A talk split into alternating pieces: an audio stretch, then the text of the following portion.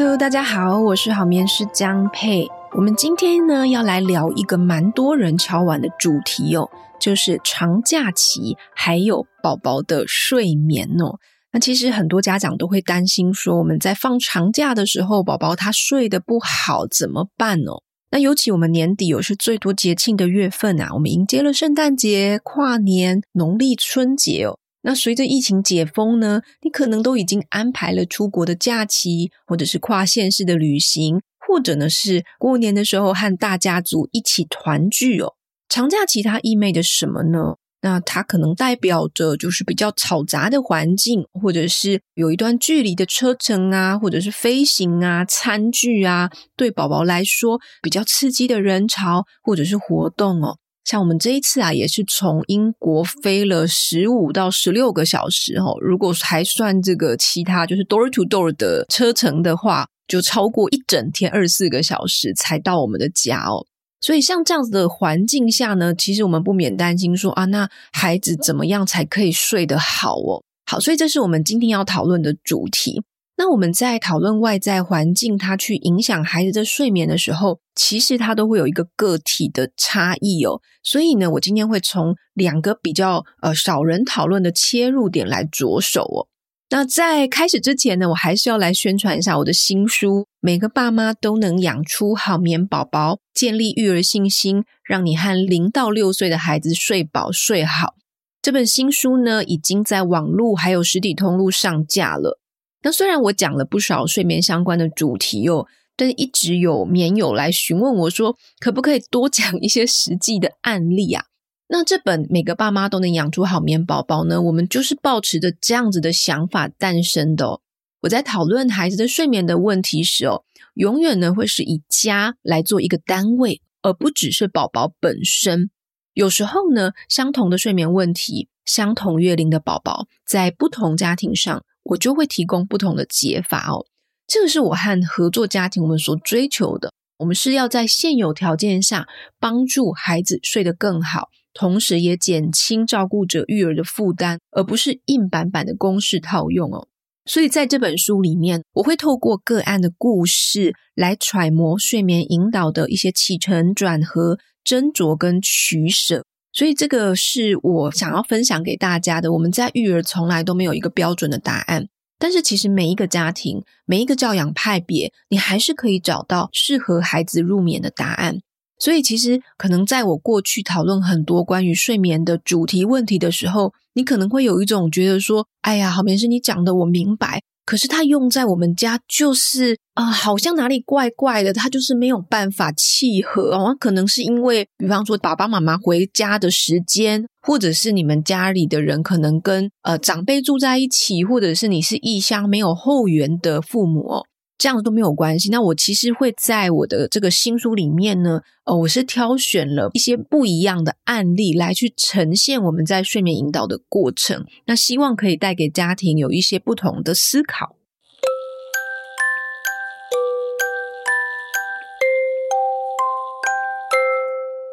好，那我们正式来进入今天的主题哦，就是呢，在假期中宝宝的睡眠该怎么办呢？呃，我想要先帮宝宝们分一个类啊，哦，那我主要从两个切入点来分类。第一个呢，是我们要根据孩子的气质来决定、来评估这个假期对孩子的影响性哦。因为说实话，其实每个孩子气质真的不一样，所以照顾者你还是最了解你自己家的宝宝的。所以我要先请眠友们哦，你听众，你先去询问自己说，诶，宝宝平常是会因为缺少一段睡眠，而一整天都睡得很差吗？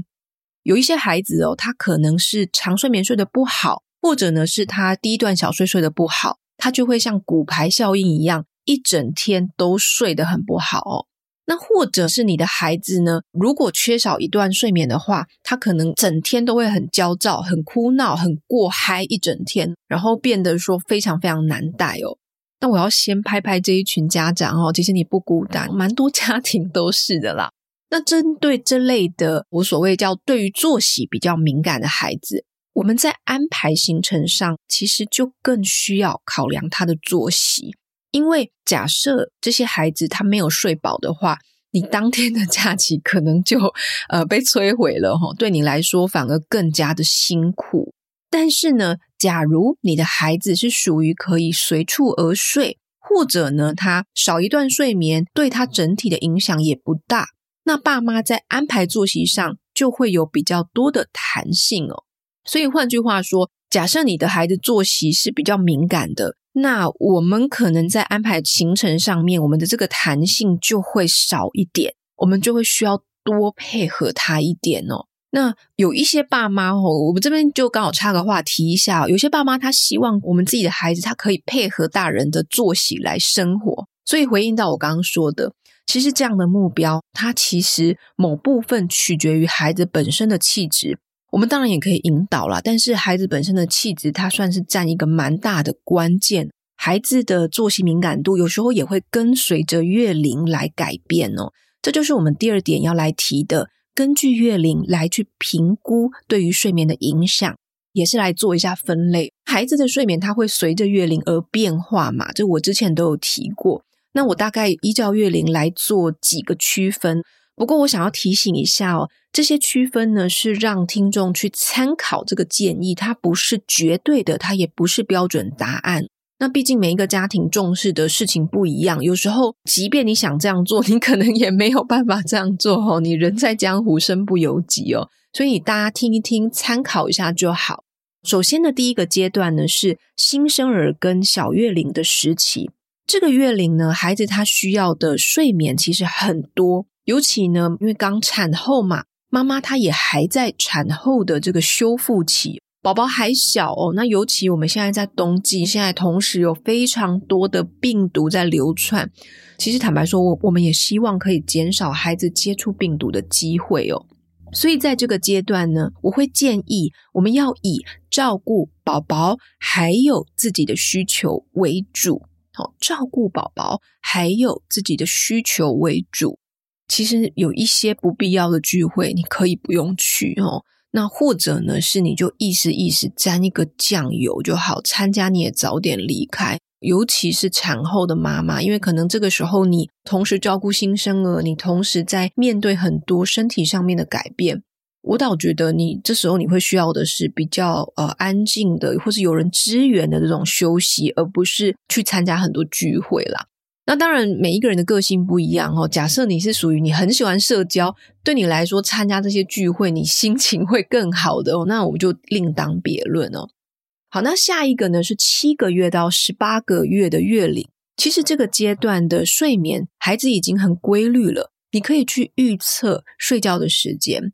不过呢，宝宝他还是需要很多的睡眠，他夜晚还是会需要十到十二个小时的睡眠哦。那小睡可能也还需要两到三个小时，所以我会建议在安排活动上面哦，我们尽量哦不要说白天跟夜晚都排满。我会建议大家选边站哦，就是你白天跟夜晚选一边站哦。假设呢，你白天有行程，那夜晚就早一点回家补眠。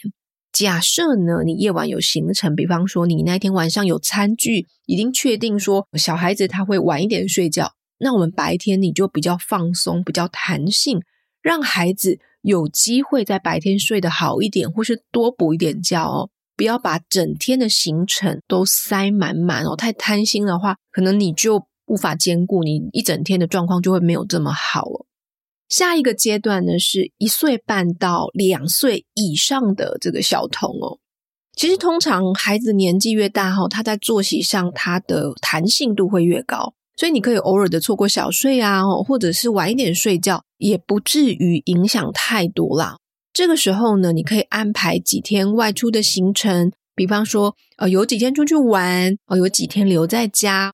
那假设你们已经安排了一周以上的旅行哦，那因为我们已经呃两三年的疫情都已经待在家很久了，可能很多爸妈都迫不及待说我不管，我就是要出国哈。最近很多人去日本嘛，你就已经安排了这些行程的话哈。啊，其实也没有关系啦，因为难得一次嘛。但是如果可以的话，哈，我会建议说，你收假前一两天回家哦，让孩子有机会补个眠。因为通常有健康睡眠习惯的孩子，他其实会在回家之后把少睡的那个觉补回来。那同时，这个也可以让一家人去准备一下收假的这种心情哦，在心情或者在身体上面也可以做一个缓和。接下来呢，我们要来谈一个比较实际的做法哦。那我主要分成三个提醒项目哦。第一个呢，就是嗯，其实你的孩子平常就要睡得好啊。我有时候家长他来问假期睡眠的时候，我会反问说：那宝宝平常睡得怎么样呢？哦，那家长可能会说。哦，他平常就睡得很差了耶，他夜醒很多哈，那睡眠时数又很少，小睡又短。好，那坦白说，像这种状况，其实爸爸妈妈的问题哈，其实不是在假期，而是在孩子平常就睡得不好哦。所以这个时候，其实你不需要去执着在要让孩子的假期睡得不好，因为这个就好像是说，假设你要一个孩子，他可能还没有学怎么去看数字。那你就已经在担心说，那他不会九九乘法该怎么办哦？所以其实你就不需要管假期了哈，你要管的是说平常怎么让他睡得好一点。那假设我们已经就是要放假了嘛，好吧？那既然他平常都睡得这么差，你其实也不要 太担心哦。好，再差就是这样子了嘛，哈，你心里有一个准备哦。好，所以我们回过头来说哈，我们在谈假期睡眠要不要睡得比较好的时候。我们会先去看说这个孩子他平常睡得好不好，我们要先去调整他平常的睡眠。你先把这些外在环境的变因拿掉，先处理好之后，当他的睡眠稳定的时候，哦，那通常他假期也会比较稳定哦。那假设没有稳定，我们再来看要怎么调整。所以你要先拥有一个好睡的孩子，你才会拥有一个假期好睡的孩子。哈，这是最根本的一个问题。那假设你想要知道怎么去调整平常孩子的睡眠哦，你可以去参考我们在简介栏位放上的好眠线上学院的课程，有两套，一个是零到四个月，一个是四个月到两岁养成好眠宝宝的课程哦，里面会有一个比较实际的引导步骤来教大家去怎么执行。第二个提醒呢，是针对两次小睡以上的宝宝，你先至少要保护其中一段小睡。那那一段小睡最好会是午睡哦，就是中午那一个睡眠，那一段睡眠对孩子一整天的体能上面的修护会比较重要。那它也会是我们在看整个作息的时候一个比较嗯关键的一个因素哦，就是你午睡睡得好，对于早上的小睡或者是傍晚的小睡睡得好，它的影响性是有更大的哦。所以，如果无法哈，你午睡没有办法睡好，我们才会退而求其次去抓其他小睡的睡眠啦。那我们的目标会是至少有一次小睡是在婴儿床里面睡完整的一觉。那这个当然是以你的宝宝本身本来就是在婴儿床里面睡觉为优先啦。如果你的宝宝本身就是哄睡的话，那这个建议可能就还好哦。但是无论如何，就是假设你是哄睡的家庭，那至少就是也尽可能去帮他在那一段小睡里面，那个比较重要那一段小睡里面去帮他接觉，让他睡得好一点。那其他的小睡，我们可以退而求其次，后在推车啊，或者是汽车座椅上面睡。假如你是哄睡的家庭哦，那你们可能接下来要通车或者是搭飞机，那我会建议你至少确保他在通车前的那一次小睡，你帮他哄睡或者接觉睡得好一点，避免他在路途中因为过累反而难以哄睡。因为你在开车的时候，你其实比较难抱起来哄睡嘛，会比较危险，然后你也会比较手忙脚乱。所以我们建议会是在出门之前呢，至少让他。呃，有一次小睡是睡得好的。那第三个提醒呢，是根据当天的行程来微调作息。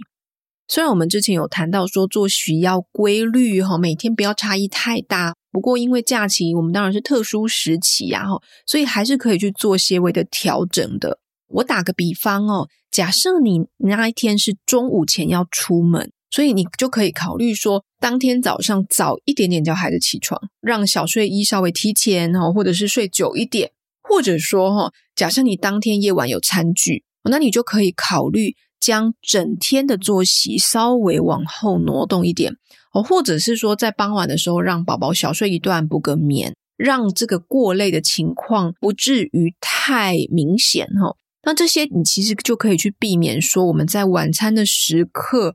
那小孩子可能因为太累了，然后反而变得很大哭啊、焦躁啊，或者是过嗨、心情不好啊，让我们吃得很战战兢兢。哈，这是我们在作息安排上可以用的一些技巧。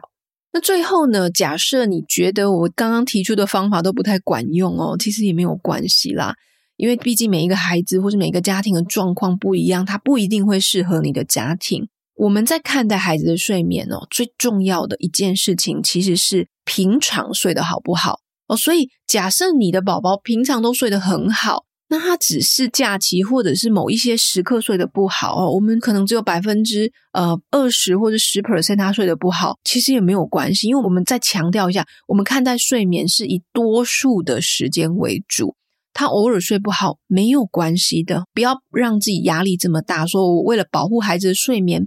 我干脆都不要出门好了，我干脆都不要放假出去玩好了。我倒觉得也不用做到这样子，就是放过自己哈，放过小孩哈，偶尔睡不好没有关系哦。那假如呢，爸爸妈妈你们想知道的呢是，比方说在推车啊，或者是在汽车座椅啊，或者是我们外出呃旅行在旅馆的时候睡觉的一些实际的做法哦，你可以参考我们在简介栏位里面。呃，我先前有帮我们好眠学院生做一些免费的直播哦，那当时我有把这个课程录影下来，那把它做成一个直播录影档案。那我们现在有把它放在我们的网站当中，用比较呃很实惠、很便宜的价格让大家去参考或购买。那我当时也有做一个就是在外旅行，还有在幼儿园睡觉的这个主题，这两个主题是合在一起的。所以如果你有兴趣呢，也可以点选简介栏位。来去购买我们这个课程，那我同时也有放上折扣码，如果有兴趣的话，你就可以参考使用。今天我们来回复一则在 Apple Podcast 上面的留言，因为它蛮符合我们今天的主题的。它的署名是迎接二宝重新来过哦。那这是一位二宝妈，她说哦，大宝是奶睡到现在陪睡，但是二宝奶睡易吐奶，没有办法复制大宝的模式。幸亏听了好眠师的 Podcast，还有好眠学院线上课程，可以逐步的协助孩子好好的睡觉。从宝宝十五天大到现在已经三个月二十天了，就算是遇到翻身的关卡，宝宝也知道昏暗的环境跟房间就是要睡觉了，顺利从晚上六点半睡到隔天早上六点多。感谢好眠师的分享。好，他的问题是，请问宝宝外出的时候，有没有推荐的安全又方便携带的简易床呢？或者是落地式的比较好呢？还是放在爸妈床铺上的那种比较好呢？因为你的孩子已经快，他现在应该已经是四个月了哦，我会比较建议说购买落地式的。那品牌我没有特别推荐，我觉得就是找一个有听过的牌子，然后你实地触摸看它够不够坚固哦。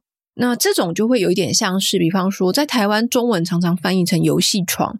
那在英文里面，它可能叫 travel crib、travel cot，它是折叠式的。那平常你可以收起来，可以把它折起来，然后然后方便你携带，需要用的时候再把它打开来。然后它也是像一般的婴儿床一样，只是它是稍微 size 比较小的，宝宝他很难爬出来。那这种旅用婴儿床，呃，如果你们家是会比较，有时候偶尔会去婆家、娘家或者长辈家睡，或者是外出旅行的话，我觉得你买一个其实还不错。需要的时候就带着走，放在后车厢，然后就可以拿出来使用。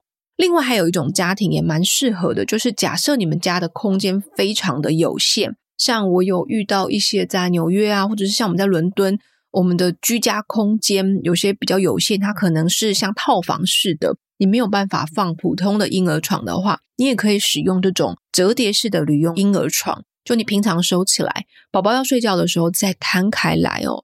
那我觉得花钱去投资一个这样子旅用婴儿床也不错。